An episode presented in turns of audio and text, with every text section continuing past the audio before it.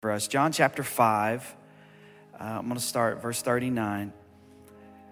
He says, You study the scriptures, Jesus is saying, diligently, because you think that in them you have eternal life. These are the very scriptures that testify about me. Yet you refuse to come to me to have life. In Matthew 11, Jesus says, Come to me, all who are weary and heavy laden, I will give you rest. Take my yoke upon you, for my yoke is easy and my burden is light. Says, Learn of me. Come to me. I think it's possible to know the Bible from front to back and not know Jesus. And so I want to talk to you today about not missing Jesus. Father, we thank you for your word, and I'm asking you that you would help me express your heart for your people over these next few moments that we have together. Help it be life changing, help it to be something that resides deep within us, gets planted deep in our heart. Let it even reside in our bones. Let it be like you said you said, Man doesn't live by bread alone, but by every word that proceeds from the mouth of God. Don't let these words be Robbie's words. Let these words be your words. My words can't give anybody anything, but your words can give the life that we need today. And we thank you that you are speaking. In Jesus' name we pray. And everyone said, Amen. Amen. In Luke chapter 24, really cool story. Jesus has risen from the dead, and there are these men that are walking uh, on this road. Uh, some of you have probably even done an Emmaus walk at some point in your life, and this road to Emmaus, and Jesus encounters them. And when Jesus encounters them, these men are very frustrated because they had put their confidence in Jesus to be the Redeemer of Israel.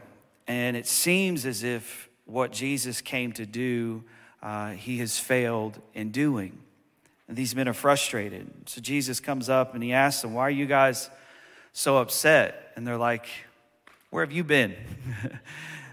have you not been in the city? Did you not hear what had happened? Jesus, who we thought was going to redeem Israel, Jesus is dead, and now his body is missing, and nobody knows where he's at. We had hoped. And I think in those words right there, we had hoped. So much of our own frustration in our faith is that sometimes we expected God to do something and God didn't do what we expected him to do. Anybody in the room, maybe just throw your hand up in the air and say, Yeah, I, I thought God was going to do it a different way.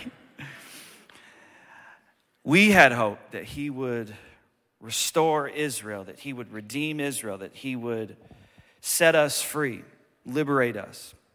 In other words, in their mind, they had this picture that God was going to restore the kingdom of David, the lineage of David, and in Jesus and in someone who came from David, their, their people would be restored. They, they would control their own city and land again. Their land would be given back to them. Their property would be given back to them. Their freedom would be given back to them. And they would be restored to the prominence of the good old days. Anybody miss the good old days? Sometimes just, I just wish it was 1985 all over again. And I just wish. I just wish it was the day we live. I just wish it was back when Back to the Future came out. Like that's the time period for me that, that was the good old days. The good old days. But Jesus didn't do what they thought he was going to do, and they were frustrated. But Jesus did everything he was supposed to do. And this is Jesus' frustration with them. And Jesus has the same frustration with you and me. I've done everything I was supposed to do. What's your problem? This is basically the conversation that he's having with them. And then they beg him to come home with them. They sit, they eat a meal, they break bread together, and Jesus leaves. And as he leaves, the Bible says that they looked at each other and says, Did our hearts not burn within us as he broke bread and he explained the scriptures to us. There's something that happens in your life when you start to really understand the point of the Bible. If you don't understand the point of the Bible, you'll read the entire Bible and you'll insert yourself into places and spaces that were never intended for you to be in. You'll start to think that you're David, you're Moses, you're Joshua. And that the point of the story of David is to teach you how to defeat your giants, how to slay your giants. But that's not the point of the story of David at all. The point of the story of David is that you're the coward who didn't go fight the giant. And the hero of the story is Jesus, who went to the cross, who fought the giant in your place. You're not the point.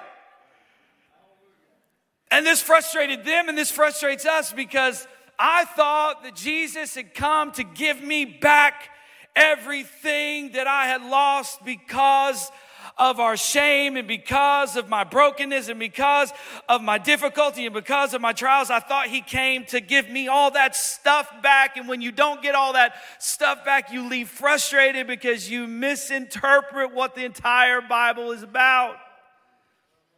It's not about your glory, it's not about your fame. It's not about you slaying your giants. It's not about you leading people through the wilderness. It's all pointing to what Jesus would finish when he would become a better Moses, a better Joshua, a better David. Come on, somebody. This story is not really even about us, it's about Jesus. And they knew the Bible, but they didn't know the point of Jesus. And my concern for you and for me is that if we don't see Jesus clearly, even our Bible reading can lead us to a narcissistic moralism, and the Bible becomes a self help book with principles to make me a better person and to give me a better life and to teach me to slay my giants. When the focus of our faith becomes being good and getting better, we actually get worse and not better.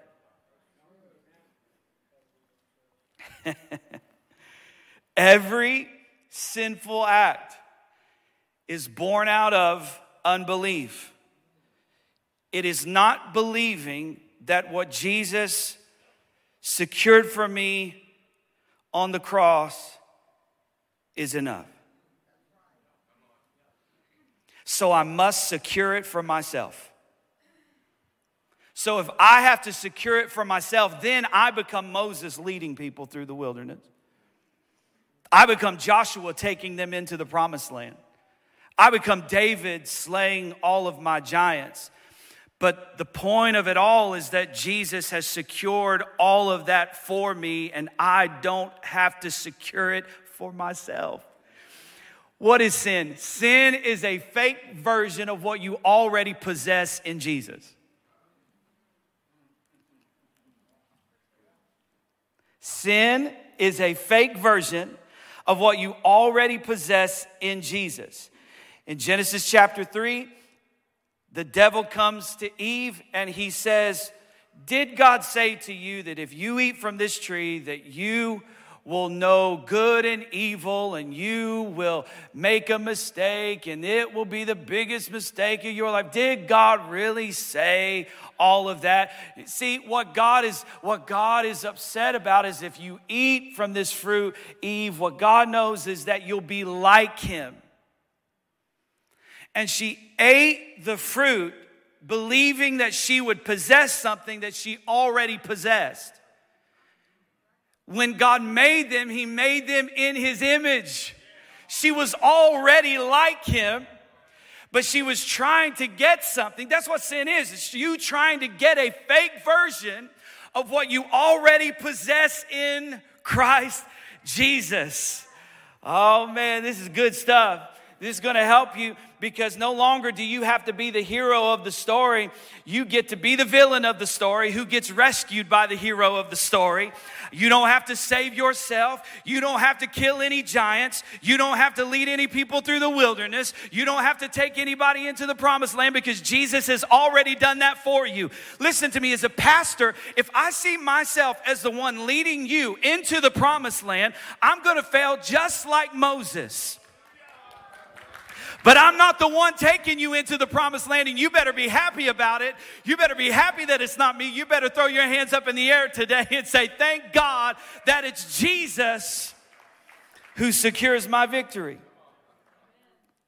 Colossians chapter 1, verse 12, the Bible says this it says, the apostle writes, he says, and I'm, I'm giving joyful thanks to the Father who has qualified you to share in the inheritance of his holy people in the kingdom of light. For he has rescued us from the dominion of darkness and brought us into the kingdom of the Son he loves. Now, you, you can obviously look at the Old Testament, you can look at the stories of the Old Testament, you can learn lessons from David's life and you can learn lessons from the life of Moses, and you can learn principles from the life of Joshua, and you can learn principles from the lives of the prophets, and you can learn a lesson about Noah, and he can teach you about things like obedience and all of that. But none of that is really the point.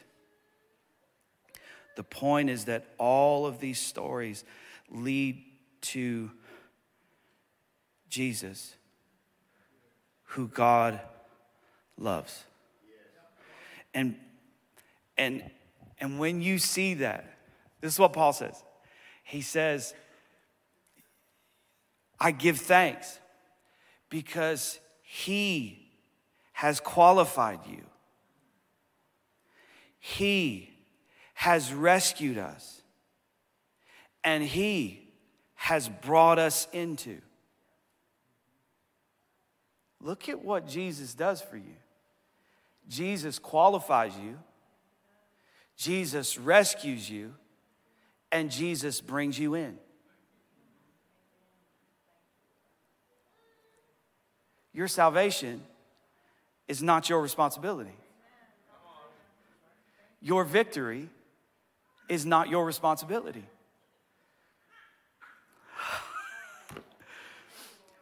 I love the first phrase he uses. He says, he has qualified you. When we think of the word qualified, it means that it, it means that to be to be regarded, to be to be thought of correctly, to be to be right, to be rewarded, to have what it takes, right? And so when God comes to Moses and he says, Moses, I want you to deliver my people, Moses' first response is, uh, Have you considered anybody else? Could you use anybody else? When you read through the Bible, I don't meet anyone who God comes to and wants to do something incredible through who says, Hey, you know what? I've been waiting for you to show up. I've been getting my life together. I've been living right for a long time. It's about time. Everybody got asked to do something feels unqualified, but Jesus, the Bible says, qualifies us. If you spend your life trying to qualify yourself, you will experience emotions very often like self pity, rage, resentment, selfishness entitlement, and they all stem from trying to qualify yourself. It's when your worth and your value and what makes you matter is anchored in your status, your reputation, your position, who your friends are, who you know, how much money you have in the bank, how, what skills you possess. And all of this leads to this, this, this level, this level of recognition now that you receive and the rewards that you get and your financial security. And because of this system that the world puts its confidence in. No wonder the world is full of suicide. Why? Because every time we lose, it ushers in a grief and a shame that's unbearable.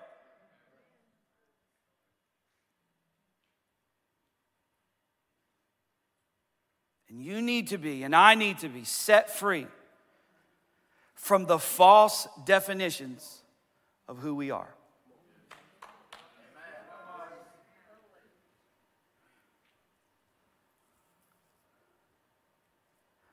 Because in Christ, ultimately, who you are and who I am has nothing to do with us.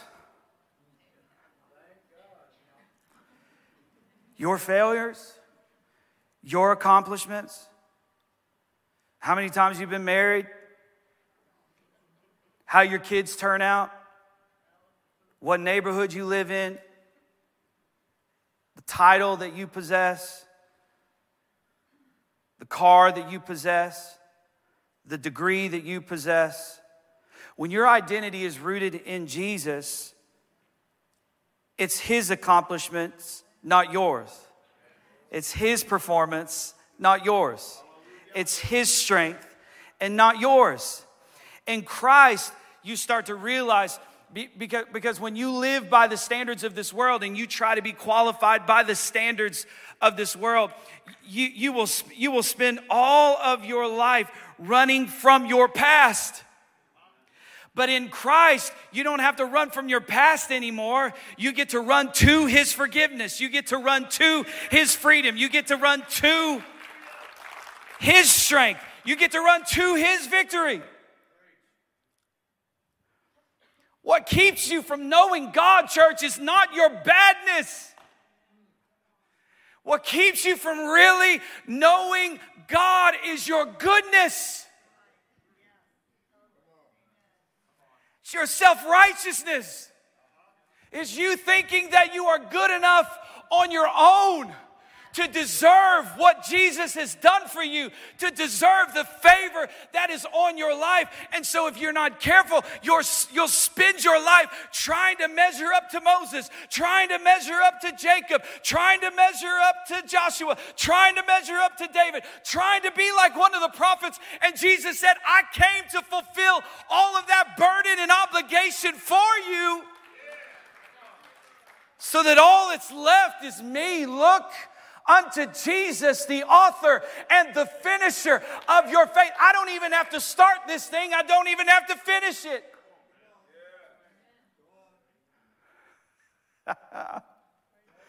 this is making religious people upset because there's this such a, there's such a part of us that that lives for recognition that's trying to possess something we already have in Christ and it drains us and it wears us out and it wears us thin. No wonder we're so angry.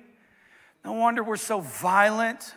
No wonder we're full of so much rage.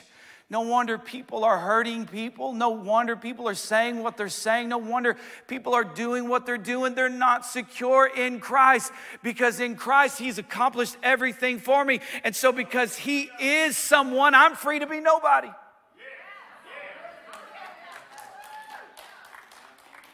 I don't have to live to impress anybody. Do you, know, do, you, do you know my last thought getting up to preach today was, man, I hope they're impressed. Like, I don't even. I don't even think about that anymore. When I was younger and I was trying to find my identity, my identity was wrapped up in this. And so it's like, man, I hope they like it. I hope they like me. I hope it impresses them. I hope they think highly of me, you know, and, and, and all of that stuff is still there but it, it pales in comparison to knowing that if you don't like me when this is over and I walk off of this stage, you know who's to give me a big hug? My Father God is to wrap his arms around me and say, Well done, Rob. And that's the confidence that I want for you. That's what I want you to live in. Not the confidence that comes from, from, from doing well on your job. That's great.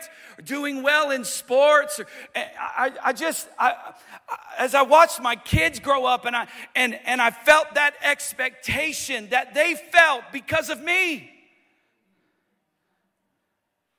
I really think some of my kids quit playing sports because they just got tired of dealing with me. It wasn't that they didn't love basketball anymore, it's just they hated dealing with me. They hated dealing with me in the car afterwards, the disappointment on my face when they missed a shot or they struck out or they failed. And, and, and if we're not careful, we'll take, and I'm a pretty good dad.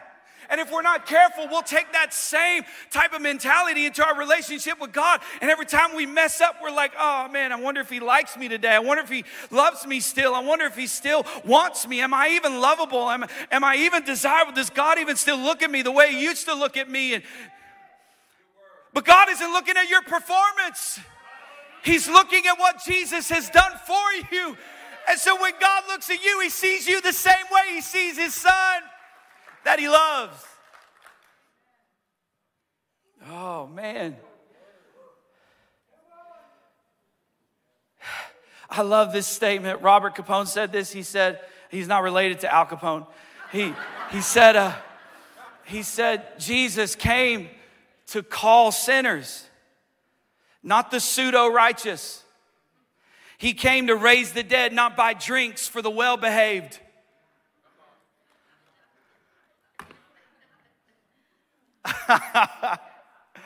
oh, even when it comes to prayer and giving, the Bible says, man, you should do those things not to be seen by people.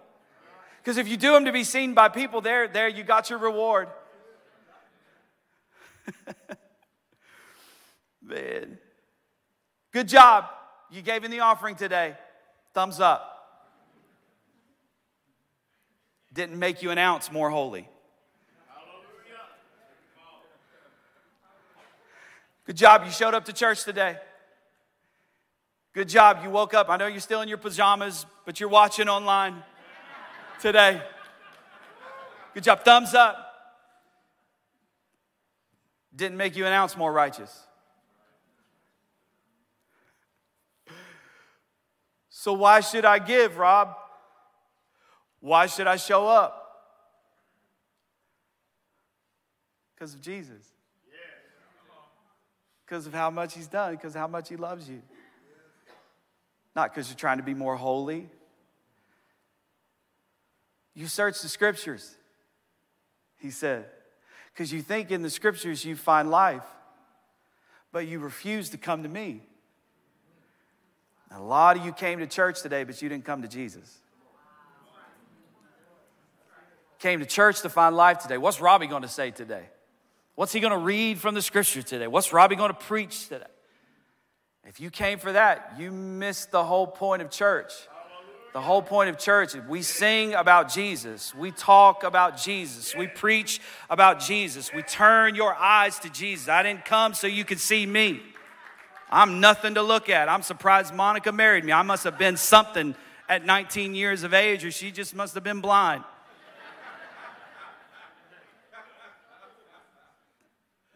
If you want anything to change in your life, you need to look for Jesus.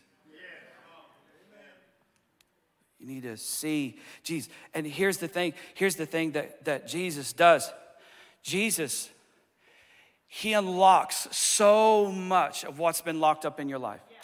When you start to see Jesus, when, when you start to see the scripture correctly, things start to open up to you that never opened up to you before. People ask me all the time, Robbie, how do you see that in the scripture? I, I just see Jesus. The reason I get some of the revelation I get out of the Bible is because I, I see Jesus, not me. I see Jesus in David, not myself. I see Jesus in Moses, not myself. I see Jesus in Joshua, not myself. And if I put myself in the story, myself is all I'll get. But if I put Jesus in the story, I'll see Jesus in the story. And every, every truth that God has for me will come alive in the story because I see the one that the story is really all about.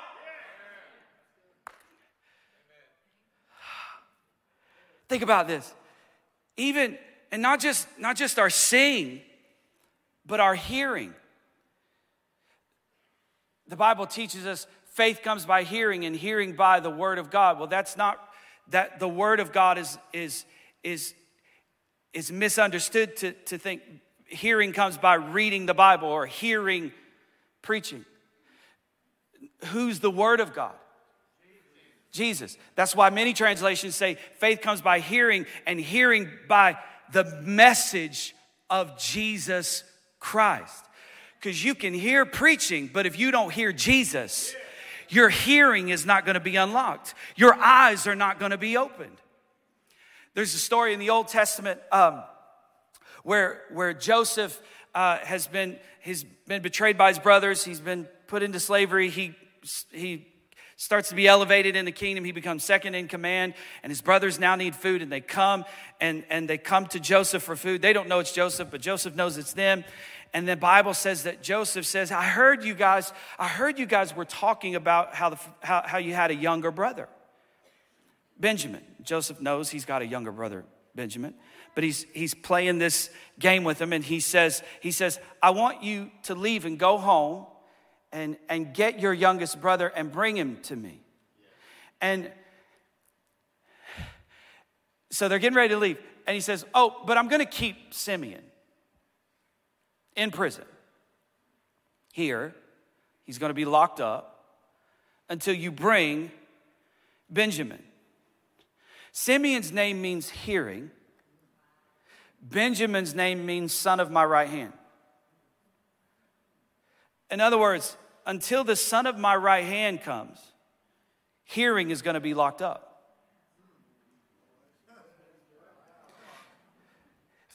This is, this is your problem. It's not that you don't read the Bible, it's that you don't read the Bible looking for the son of his right hand. And until you read it looking for Jesus in every thee and but and I and is. I was just making sure the but I and is didn't make a meme out of me today. Okay, we're good. But until you see him, your hearing is going to stay locked up. New Testament, Jesus is born. Luke chapter 2, another man named Simeon. The Bible says he's in the temple. He's a devout man. Simeon also represents not only hearing, but Simeon is one of the 10 sons of Leah and the concubines. The 10 sons representing the law, Joseph and Benjamin representing the grace of God, the favor of God, the promise of God. Okay? So, all the way to the New Testament, you have another Simeon whose name means hearing, but Simeon's name also represents to the people one of the ten, one of the ten commandments. Simeon is in the house of God. He's a devout man of God. The Bible says when he sees Jesus, he looks up at God and he says, Okay, I'm free to go now. I have seen my salvation. Because when you see Jesus, the law says it's time for me to go. When you see Jesus, your hearing is opened. I, I, need you to, I need you to understand this this morning because if not, you won't understand why Paul says, he says, Paul, he calls himself the chief of sinners. Because if you are not the biggest sinner you know, you don't know Jesus.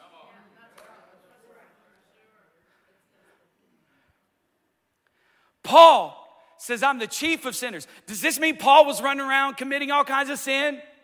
No. Paul recognized in himself, though, the capability and the ability to be the worst of the worst. And if you don't see that in you, you will never really see Jesus. If you keep coming to Jesus under some sort of pseudo righteousness, self imposed righteousness, some standard that you've built up in your own mind that you're able to approach God by. Well, I guess I can go to church today. You know what? I didn't sleep with anybody in five days. Maybe I can lift my hands this morning. I didn't look at porn for three and a half hours. This is how we think. Maybe, maybe I can talk to God. Maybe God will do something for me. I actually tithed for about six weeks. I've been attending church a lot. Maybe I'm maybe God's going to bless me with a new car. And we we make all of these false assumptions. And we keep we keep staying frustrated in our faith because we are depending on our own righteousness to get anything from God.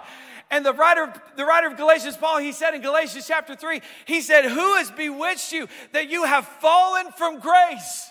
That you who began in the spirit would try to finish this thing in the flesh. He said, Did you not start by the grace of God? If you started by the grace of God, then you're going to end by the grace of God. It's not going to be based on your works. And if you're not careful, James chapter 4 will apply to you more and more. Even, even as you read scripture more and you come to church more, have you ever wondered why Christians can be some of the most hateful human beings on planet Earth?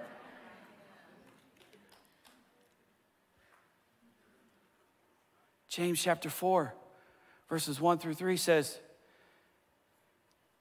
Why are there fights and quarrels among you? Don't they come from your desires that battle within you? He says, You desire, but you do not have, so you kill. There it is. I want something that I already possess in Christ, so I try to take it from you. You covet, but you cannot get what you want, so you quarrel and you fight. You do not have because you do not, again, you don't come to me. You fight with each other because you want something that you don't possess in your mind. So, why do we fight? I want respect. So, I fight for respect. I demand respect. I manipulate to get respect. I lie to get respect because nobody will respect you if they really know you. So you got to pretend. It's a fake respect. It's fake. It's all a facade because if they knew who you really were, they wouldn't respect you anyway. It's a lie. It's a false version of what you already possess in Christ. So in Christ, you don't have to hide anymore because who cares what they think about you? I'm free to be a failure because He succeeded for me. I'm free not to walk through this life trying to pretend to be somebody I'm not. And people are walking around like, why won't God bless me? Because He can't, Jacob. He cannot bless who you pretend to be and you're pretending to be righteous, and you're pretending to be holy, and you're pretending to be somebody you're not. God is like, you, if you just come to me, I could stop all that fighting between you. I could stop all that arguing. I could stop all of that frustration because you think you don't have it, but you already possess it. You think you need to be qualified, I've already qualified you. You think you need to be right, I've already made you right. When I'm right with God, why do I have to prove myself to you? I don't have to fight with you to get the upper hand because I'm already right with God. And some of you in this room, you're going to ruin your life because you want to be right so bad. You're going to destroy relationships. So many people over this past year and eight or nine months have lost lifelong relationships and friendships. Why? Because I want to be right.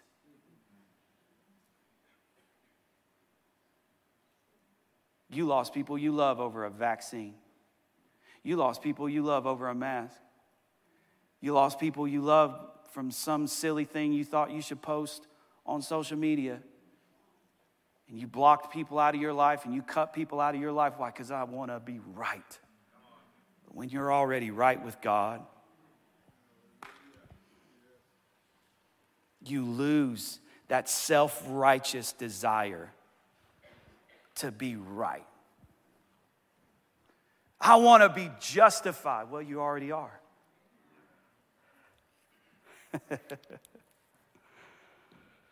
Ooh, man. Second Corinthians chapter 3, verse 5, Paul says, now that, now that we are, not that we are competent in ourselves to claim anything for ourselves, but our competence comes from God. So he says, God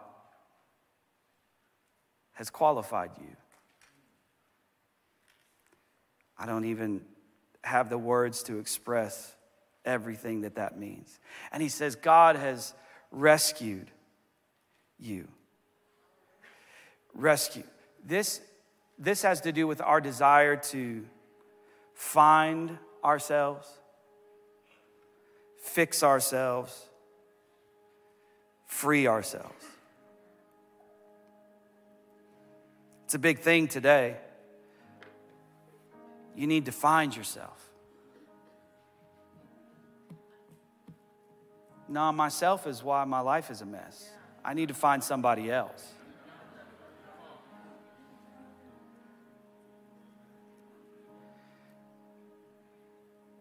It's the pursuit of me that's wrecked my life. It's the pursuit of self. It's, it's, it's trying to fix myself, free myself. Can't fix yourself. Can't free yourself.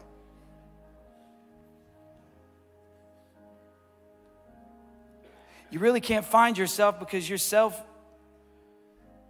doesn't even exist without Him.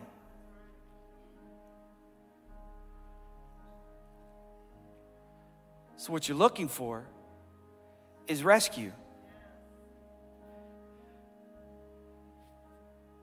And the Bible says He's already rescued you. Galatians 5 and 1 says, It is for freedom that Christ has set us free. Stand firm then and do not let yourselves be burdened again by a yoke of slavery. What I see more than anything in the world today is people that are in bondage who think they're free.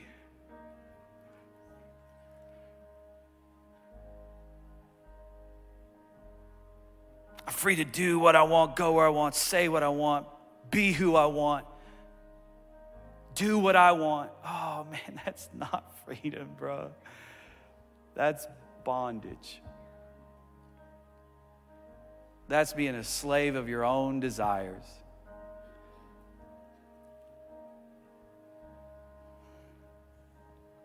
And then the Bible says, and he brought you into his kingdom. Wow. Brought you into his kingdom. Someone said to me the other day, I said, How you doing? They said, Holding on. I said, What do you mean? Oh, I'm just trying to hold on to the Lord. It's, it's difficult. These days we're in, they're difficult. And I'm just trying to hold on to my faith. I'm just trying to hold on to Jesus.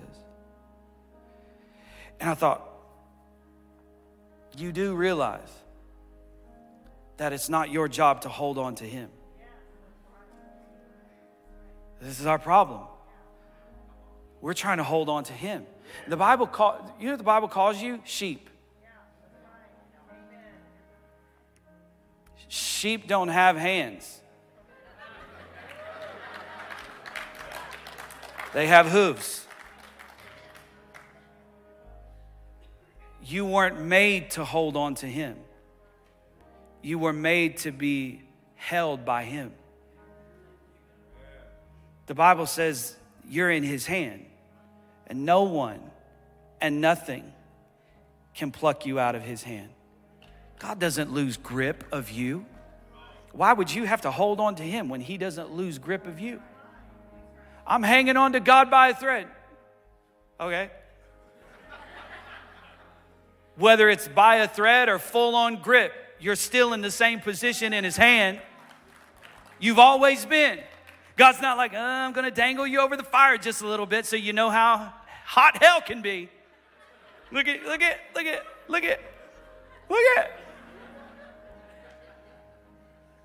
That's not how God works.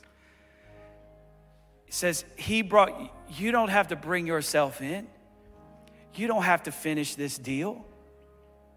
He finishes it. Hebrews 7 22 through 28. I'm going to read this and I'm going to let you go. It says, Because of this oath, Jesus has become a guarantor of a better covenant. Now, there have been many of those priests since death prevented that since their death that prevented them from continuing in office. But because Jesus lives forever, he is a permanent priesthood. Therefore, he is able to save completely. Oh man, that makes me happy. God doesn't save you halfway.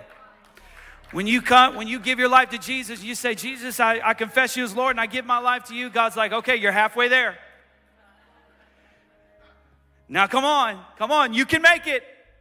No, when you get saved, he picks you up and says, I got this for the rest of your life. I'll never put you down. I'll never drop you.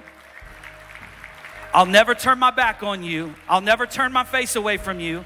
I'll never, I'll never close my ears to your prayers. My eyes are always on you. My face is always looking in your direction. My favor is always in your life. This is the God you serve. Will you stand with me? So when He saves me, He completely saves me. Rob, is my salvation secure or does it depend on my works? Uh, it's secure because He does the saving and He does it completely. Therefore, He is able to save completely those who come to God through Him because He always lives to intercede for them. Even when you can't pray for yourself, He's praying for you. Such a high priest truly meets our need, one who is holy. He is blameless he is pure, set apart from sinners, exalted above the heavens. For you to save your life, you'd have to be holy, blameless, pure, set apart from sinners, exalted above the heavens. He says in verse 27 unlike any other priest, he does not need to offer sacrifices day after day for his own sins and then for the sins of the people. He sacrificed for their sins once and for all when he offered himself. For the law appoints as high priest men in all their weakness, but the oath. See, this isn't the law because it's an oath, it's a promise. It's a promise that was given not just to us, but it was given to Abraham 400 years before the law was ever given. So this has always been about a promise to God. Even when the law was given, the law was never given as a means to righteousness. He always wanted to bless us through promise. He says, For the law appoints as high priests men in all their weakness, but the oath, which came after the law, appointed the Son who has been made perfect forever. Forever. How long does my salvation last, Rob? Forever. What kind of life did God give me, Rob? Eternal. And it's from that recognition that I read the Bible, that I see Scripture. When I, when I go to Jesus for my life, then I can read the Scripture, and the Scripture will give me the life that Jesus wants me to see in the Scripture. So, Father, in the name of Jesus, help us Help us see you in every detail.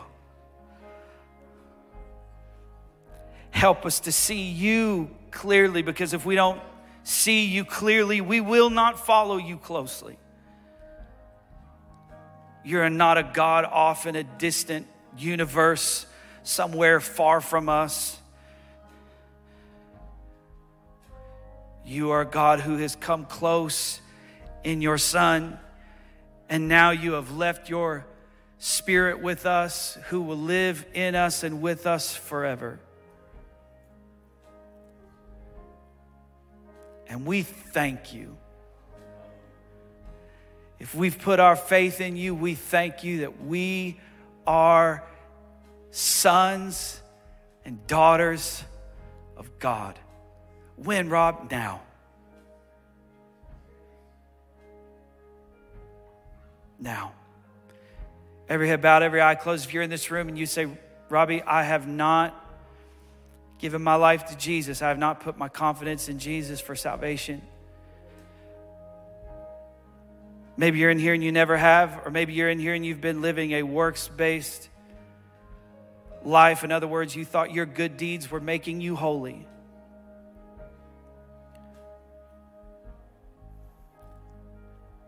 You thought your goodness was going to get you into heaven. You thought that if when you got to heaven, if you did more good stuff than bad stuff, you'd make it in. Let me tell you something this morning. Your badness isn't the thing keeping you from God, it's your goodness, it's your perceived goodness. If there's anybody in this room today who just needs to admit, God, I'm a sinner in need of a Savior, if that's you, I'm going to count the three, and I want you to throw your hand up in the air, and we're going to pray with you. And in this moment, God is going to supernaturally change and redirect your life. If that's you, I'm a, I'm a sinner in need of a Savior. One, two, three, throw your hand up in the air if that's you. I see you, I see you, I see you, I see you. Hands everywhere. Hands everywhere. Thank you, Jesus. Let's pray this prayer together, church. Come on, all of us together. Dear Jesus, thank you that you love me that you gave your life for me. I give you my life. Take all of it. Have your way. Use me for your glory.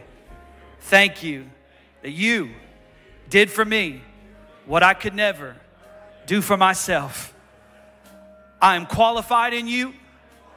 I am rescued by you. And I am brought in by you. In Jesus' name I pray. And everybody said, Amen. Man, come on, let's put our hands together one more time. Thank you, Jesus.